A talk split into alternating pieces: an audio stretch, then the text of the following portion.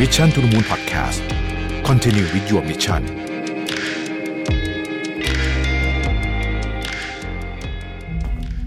ครั้งแรกกับงาน Mission to the Moon Forum 2023 Work Life Improvement พัฒนาทักษะชีวิตและการทำงานในวันนี้ให้ดีกว่าเดิม Presented by Liberator อีเวนท์ที่จะพาทุกคนไปรับแรงบันดาลใจ เรียนรู้ทักษะแห่งการพัฒนาตัวเอง สู่ความสำเร็จในแบบของคุณ พบกับ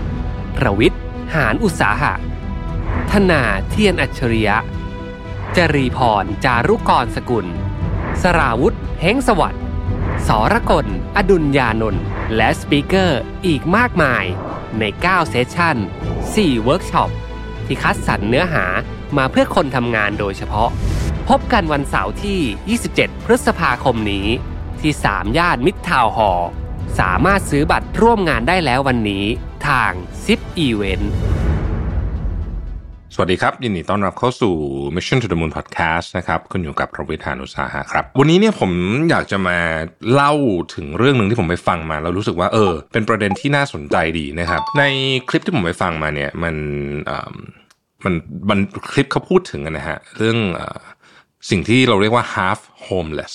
นะครับไม่ถึงกับ homeless ซะทีเดียวนะครับแต่ว่าเกือบเกือบสถานการณ์นี้เกิดขึ้นในสหรัฐอเมริกาแล้วก็กำลังมีการเพิ่มอย่างในอัตราที่ค่อนข้างสูงนะครับยังไม่มีใครมีตัวเลขที่ชัดเจนเพราะว่ามันวัดยาก แต่ว่ามันก็เป็นสถานการณ์ที่เริ่มเห็นได้ชัดแล้วในหลาย ๆ รัฐนะครับในทั้งในรัฐอย่างแคลิฟอร์เนียเอเอยนะครับในรัฐอย่างเวอร์จิเนียนะครับในรัฐอย่างฟลอริดาเป็นต้นนะฮะเขาพูดถึงสถานการณ์ที่มีชาวอเมริกันจำนวนมาก ที่ต้องใช้คำว่าถูกบังคับให้นอนในรถ หรือว่าโมเทลราคาถูก ทุกคนนึกถึงภาพโมเทล นะที่เนี่ยเราเห็นในหนังนะครับ ส่วนใหญ่มันจะเป็นโมเทลที่เออมันจะมีทั้งแบบประเภทที่ไปจอดรถข้างหน้าเลยก็ได้นะครับ แล้วเข้าห้องไปได้เลย หรือว่ามีอาจจะมีหลายชั้นนะฮะห้องเนี่ยเปิดเข้าไปเนี่ยนะครับ ส่วนใหญ่ก็จะมีเตียง 2 เตียงนะครับ แล้วก็มีเก้าอี้เอ่อนั่งอาจจะมีเก้าอี้นั่งกับโต๊ะเล็กๆนะครับแล้วก็มีทีวี แล้วก็มีห้องน้ำราคามันก็จะไม่แพงคืนหนึ่งมาสัก 40 เหรียญหรือว่าเช่าเป็นอาทิตย์เนี่ยอาจจะประมาณ 150 160 เหรียญประมาณนี้ นั่นคือลักษณะของโมเทลที่ว่านี้ สิ่งที่เกิดขึ้นในตอนนี้เนี่ยก็คือว่าหลังจากช่วงเศรษฐกิจมันไม่ค่อยดีมาหลาย ๆ ปีนะฮะโควิดเอ่ยอะไรเอ่ยต่างๆนานาเนี่ยหลายคนก็ถูก lay off นะครับหลายคนก็ถูกลดรายได้นะครับโดยโดยเฉพาะคนที่ทำงานประเภทฟรีแลนซ์หรือว่า gig economy เนี่ยก็เงินหายไปเยอะว่างั้นเถอะจนกระทั่งหลาย ๆ คนเนี่ยก็ถูก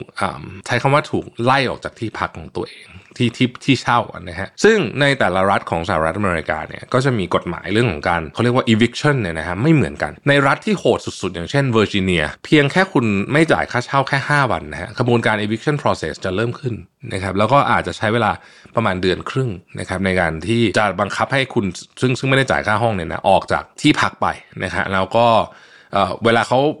บังคับใช้กฎกฎหมายข้อนี้เนี่ยนะฮะคือตำรวจเป็นคนไปไล่คุณออกจากที่พักนะไปไล่คือไม่ไม่ไม่ใช่เจ้าของที่นะเขาใช้ตำรวจไปนะฮะแล้วก็หลายหลายครั้งนี่ก็ต้องมีการถึงขั้นต้อง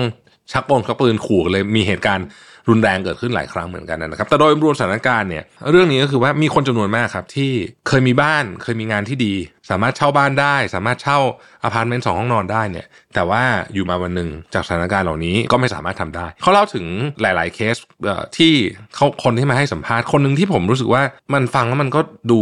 สะท้อนใจเหมือนกันนะว่าเอ้ยชีวิตนี้มันก็ยากเหมือนกันนะคือ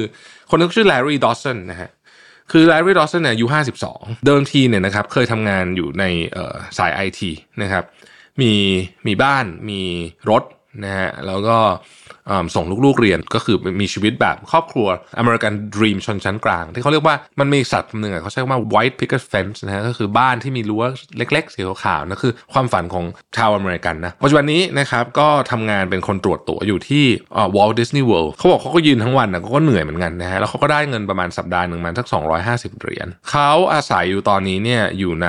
ห้องเล็กๆ ในโมเทลเนี่ยซึ่งอยู่ก็ไม่ไกลที่ทำงานของเขามากนะครับอยู่กับภรรยาแล้วก็ลูก2คนในห้องนั้นครับในห้องนั้นเป็นทุกอย่างเป็นห้องนั่งเล่นห้องนอนทุกอย่างเลยแม้กระทั่งครัวนะครับหลายคนอาจจะงงว่าครัวทำไงเขาก็ไปเอาเตาไฟฟ้าเล็กๆนะฮะมาเสียบแล้วก็ทำอาหารแบบพวกแบบปิ้งเนื้อปิ้งเบอร์เกอร์อะไรอย่างเงี้ยนะแล้วก็ใช้ sink ที่เป็น sink ที่เราใช้เวลาเราไปโรงแรมอะเราใช้แปรงฟันอะไรเนี่ยอันนั้นเป็น sink ล้างจานซึ่งก็ ก็เอ้ออัตคัดพอสมควรนะพูดจริงๆ แล้วเขาก็บอกว่าคนสี่คนอยู่ในห้องเล็กๆ แบบนี้มันก็กระทบกระทั่งกันได้ง่ายสุขภาพจิตก็ไม่ค่อยดีสักเท่าไหร่ แล้วประเด็นก็คือว่าไอ้โมเทลแบบนี้ซึ่งอยู่ใกล้ๆ Walt Disney World เนี่ยนะฮะเต็มไปด้วยคนแบบแลรี่ดอสสันบางคนเนี่ยอยู่มาแล้วปีครึ่ง บางคนอยู่มาแล้ว 2 ปี คนกลุ่มนี้เนี่ยเขามีความหวังว่าวันหนึ่งเขาจะเก็บเงินพอแล้วจะกลับไปเช่าบ้านได้เขาก็เลยยังอยู่ในโมเทลนะครับอีกกลุ่มหนึ่งนะครับเป็นกลุ่มที่นอนในรถ อันนี้ก็เยอะมากเหมือนกัน ก็นะครับยังมีคนหนึ่งชื่อแอมเบอร์นะครับแอมเบอร์เนี่ยเขาก็เคยทำงานอยู่ในธุรกิจอาหารนะฮะแล้วก็รายได้ดีรายได้ดีก็มีบ้านก็ปกติเหมือนมนุษย์ธรรมดาทั่วๆไป แล้วอยู่มาวันหนึ่งก็ถูกไล่ออก แล้วก็หย่ากับสามีก็เลยต้องมานอนในรถ ทุกวันนี้ก็คือใช้ชีวิตอยู่ในรถขับรถไปจอดนะฮะมันจะมีที่จอดรถที่ที่คนไม่ไม่มีบ้านอะเขาเขาไปจอดกันแล้วเขาก็นอนตรงนั้นก็แล้วมันก็จะมีคนมาอาจจะพอมา มีเขาเรียกว่าพวกมี NGO มาช่วยนะฮะอาจจะมาต่อน้ำให้ใช้บ้างอะไรบ้างนิดหน่อยอะไรอย่างเงี้ยนะครับเพื่อให้พออยู่ประทังชีวิตแล้วเขาก็มีชีวิตปกตินะครับปัจจุบันนี้ก็เป็นแม่บ้านที่โรงแรมนะฮะก็คือมีงานทำแต่ว่าไม่มีบ้านอยู่ก็ต้องกลับมานอนในรถแบบนี้นะครับเขาบอกว่าคือค่าเช่าบ้านมันแพงมากนะฮะมันมันไม่ไหวจริงๆเขาก็ต้องมานอนในรถแบบนี้แหละนะครับแล้วก็จะมีตัวอย่างแบบนี้เยอะมากนะก็คือสรุปว่าสิ่งที่เราเรียกว่า half homeless ตอนนี้ในสหรัฐอเมริกาเนี่ย ก็คือคนที่ใช้ชีวิตอยู่ในรถ หรือว่านอนในโมเทลราคาถูกนะครับโมเทลราคาถูกที่นี่ในที่นี้เราพูดถึงโมเทลราคาสัปดาห์ประมาณ 150 เหรียญเดือนละ 600 เหรียญก็ประมาณ 20,000 บาทต่อเดือน หลายคนจะสงสัยว่าสองหมื่นบาทนี่มันเช่าอพาร์ตเมนต์ไม่ได้เหรอนะฮะต้องบอกว่าจริงๆก็พออาจจะพอเช่าได้เหมือนกัน แต่ว่าการเช่าอพาร์ตเมนต์เนี่ยมันไม่ใช่อยู่ดีเดินเข้ามาเช่าได้เลย มันต้องมีการวางหลักประกันต้องมีอะไรแบบเนี้ยนะฮะก็ไม่หมู แต่ว่าคนเหล่านี้อย่างที่บอกไปนะว่าจะอยู่มาปีครึ่งสองปีแล้วเนี่ยเขามีความหวังว่าเขาจะกลับไปอยู่ในมาตรฐานชีวิตแบบเดิมได้ในระยะเวลาใกล้นี้ แต่สำหรับหลายคนมันไม่ได้เป็นอย่างนั้นเพราะว่าเนี่ยมาปีครึ่งสองปีแล้วก็จะไม่รู้อยู่อีกเมื่อไหร่ไม่รู้จะอยู่นานแค่ไหน ซึ่งก็พูดจริงก็ดูแล้วก็เศร้าเหมือนกันนะมันเป็น documentary ประมาณยาวชั่วโมงหนึ่งนะฮะทีนี้ อันเนี้ยยังไม่โหดเท่า homeless ถูกไหมเพราะว่า homeless เนี่ยเราเคยคุยกันไปแล้ว อันนั้นน่ะโหดจริงอันนั้นมีเรื่องของแบบการทารุณกรรมการใช้ยาอะไรพวกอันนี้พวกนี้จะยังไม่ค่อยเยอะเท่าไหร่ safety ดีกว่านะฮะเพราะว่ายังไม่ถึงขนาดว่า homeless ทีเดียวนะครับทีนี้คำถามก็คือว่าคนที่เคยเป็นชนชั้นกลางนะครับเป็นกำลังหลักสำคัญของเศรษฐกิจเนี่ยทำไมถึงเกิดมาอยู่ที่จุดนี้ได้ แล้วส่วนใหญ่เนี่ยอายุไม่น้อยแล้วทั้งนั้นนะครับอยู่ในช่วงวัย50บางคนก็60แล้วเนี่ยมันเกิดอะไรขึ้น อันที่หนึ่งก็คือว่าอัตราการว่างงานที่สูงนะครับและการลดคนแบบมโหฬารทำให้คนจำนวนมากซึ่งภาระก่อนหน้านี้ก็คือ เขาใช้คำว่า paycheck to paycheck คือคนเหล่านี้อาจจะดูเป็นเหมือนชนชั้นกลางทั่วไป แต่ว่าไม่ได้มีเงินเก็บเท่าไหร่นะครับหรือมีเงินเก็บก็มีเงินเก็บไม่ไม่มากพอมีเงินเก็บไม่มากเนี่ยทันทีที่รายได้มันหายไปปุ๊บคือรายได้เขาคิดว่ามันจะมีอยู่ตลอดนะฮะพอมันหายปุ๊บเนี่ยเงินเก็บที่เขามีอยู่เนี่ยมันทำให้เขาอยู่ได้อีกแค่อาจจะสองสามเดือนแล้วก็หมดแล้วนะครับยังหางานไม่ได้ ก็เลยต้องถูกใช้คำว่าถูก ไล่ออกมาอยู่ข้างนอกผมว่าเป็นบทเรียนกับสำหรับทุกคนสำหรับทุกประเทศเลยนะว่า การมีเงิน safety เนี่ยมันสำคัญเรื่องนี้ เราไม่สามารถที่จะตั้งสมมติฐานได้ว่าเราจะมีเงินเข้ามาแบบนี้ตลอดทุกเดือน นอกจากงานบางประเภทเท่านั้นจริงๆปัญหาที่ 2 คือเรื่องของพวก job security กับ benefit คือบางคนเนี่ยทำงานที่ เป็นฟรีแลนซ์อย่างนี้ใช่ไหมฟรีแลนซ์ที่นี่ไม่ได้หมายถึงอาจจะไม่ใช่หมายถึงกราฟิกฟรีแลนซ์หรืออะไรอย่างนั้นนะครับ ขับรถ Uber ก็เรียกว่าเป็นฟรีแลนซ์เหมือนกันพวกนี้ก็จะไม่ได้พวกประกันสุขภาพอะไรแบบนี้เหมือนเหมือนที่คนที่ทำงานบริษัทได้ ซึ่งพวกนี้บางทีพอเขาเจอปัญหาหนักๆเกี่ยวกับสุขภาพหรืออะไรขึ้นมาทีหนึ่งเนี่ยนะฮะก็สามารถทำให้สูญเสียบ้านได้มันเกี่ยวอะไรกัน เพราะว่าเงินที่เขาใช้มาต้องไปจ่ายเรื่องที่สำคัญกว่าคือเรื่องสุขภาพเนี่ยหรือเรื่องอะไรที่มันเป็นเรื่องด่วนเนี่ยก็เลยไม่มีเงินจ่ายค่าเช่าบ้านก็เลยถูกเตะออกมานะอันที่สามก็คือว่า เรื่องนี้น่าสนใจคือตอนนี้ค่าที่พักในสหรัฐเนี่ยนะฮะโดยเฉพาะในรัฐแบบแคลิฟอร์เนียอย่างเงี้ยคือแพงมาก แล้วปรากฏการณ์นี้ไม่ได้เกิดขึ้นกับเฉพาะที่สหรัฐอเมริกา เมืองใหญ่ๆทั้งหลายอย่าอย่าเรียกประเทศเรียกว่าเมืองใหญ่แล้วกันเมืองใหญ่เมืองอย่างฮ่องกงเมืองอย่างโซลเมืองอย่างกรุงเทพเมืองอย่างลอนดอนเนื่องจากอสังหาริมทรัพย์ถูกปั่นราคาขึ้นไปเยอะมากเนี่ยนะฮะมันเลย